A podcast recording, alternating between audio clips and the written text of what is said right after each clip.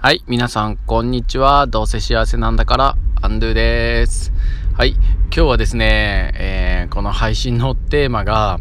うん、ピンク色のシャツを着ていこうとかっていう、ちょっと、えー、ふざけた、あの、題名になっているんですけれども、ちょっと至って真面目にですね、ちょっとジェンダー教育のことについて、えー、話をしていこうと思っているんですよね。で、よろしくお願いします。はい。えー、ピンク色のシャツを着ていこうっていうのはですね、えー、僕、うん、男性ですよね。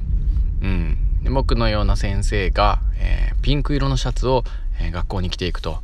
そうするとですね、うん、どんなことが起きるかっていうと子供たちから、先生、なんか、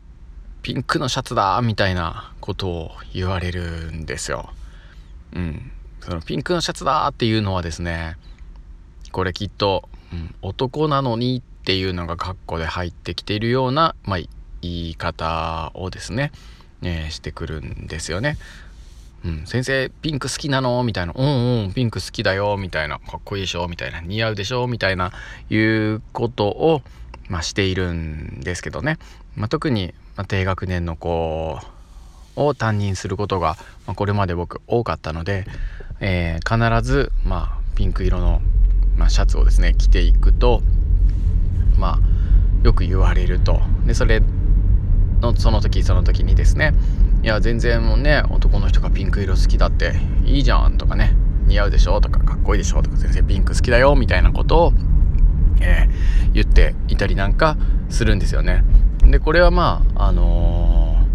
まあ、どういったことかというとですね、まあ、ジェンダー教育と、まどうつながってくるかというところをですねちょっとお話ししたいなと思っているんですね。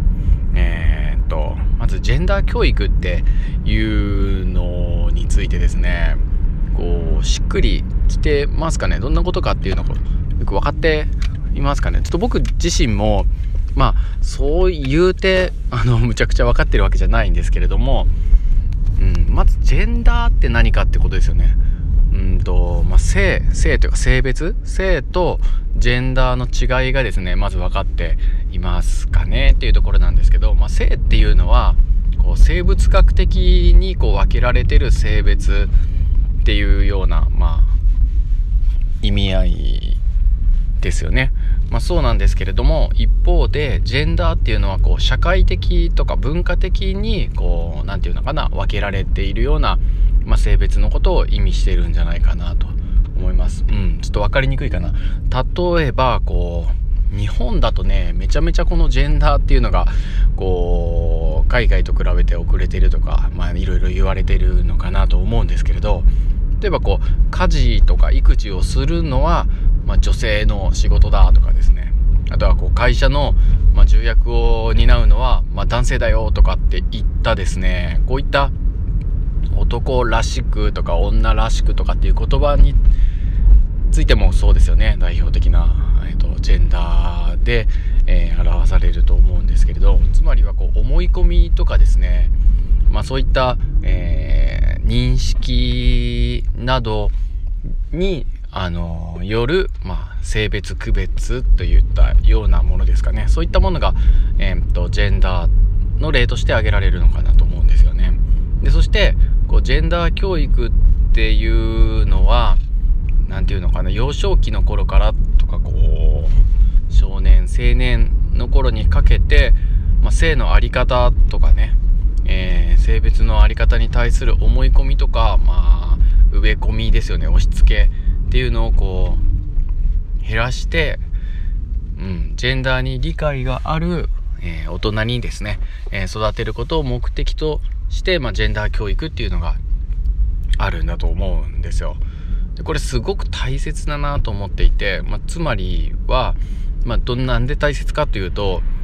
まずこう教育、まあ、つまり子どもの頃からこう固定観念っていうのがですね、まあ、マインド、えーと、セットというか固定観念が、まあ、幼少期の頃から青年期の頃に、まあ、そういった土台が形成されるってことが、まあ、言われているじゃないですか。まあ、だからその子供の時期にこう男女っていうのがこう男はこうあるべきだとか女はこうじゃなきゃいかんみたいなそういった固定観念が形成されないようにとかされる前に、うん、すごくそういった教育を提供して、まあ、個人個人が大切でその個人個人が自由に、まあ、生きる社会っていうのをあの作っていきましょうよっていうことをですね。これからすごく大切だと思うので、まあ、そういった個人を大切に、えー、するっていう教育をしていくためにもすごくジェンダー教育っていうのは大切なんじゃないかなと思うんですよね。特に子供とか思春期の頃とかっていうのはね自分の体とか、まあ、性にコンプレックスを持ったりするようになったりする時期だとも言われているので、まあ、そういった時にね例えばこう自分の性別の認識とはなんか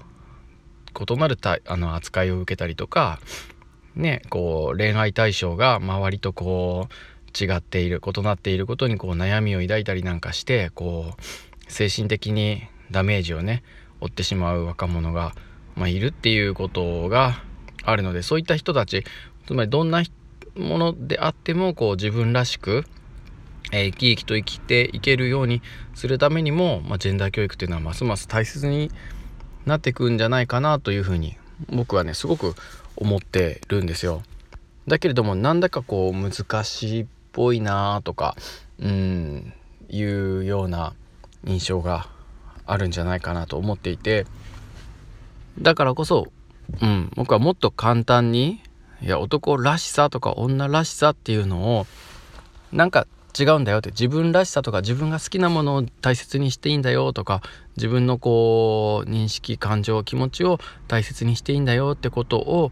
なんとかねこうフランクにあの簡単に分かりやすく伝えることができる方法はないかなと思った時に実際に僕ねあのピンク色のシャツとかあのサッカー好きなんですけどピンク色のサッカーシャツとかですね好きなので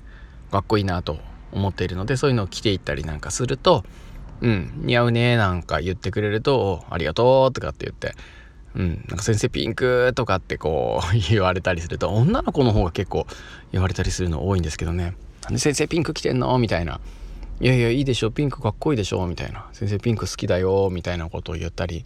なんかするの中でまあ簡単ではあるんですけどね。ジェンダー教育っていうのが、えー、できていっていればいいななんていうふうなことを思います。ね、本当最近先生たちっていろいろなねもう観光環境教育だったり、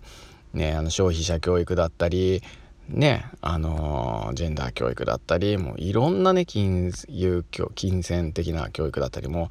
ねあのー、情報リテラシーの教育だったりいろんなことがね詰め込まれてるのでね一つ一つ本当にもっと簡単に、えー、分かりやすく楽しくえー、やっていける方法はないかななんてことをいろいろ考えながらやっているところです。はい今日はね、えー、ジェンダー教育のことについて少し話をしてみました。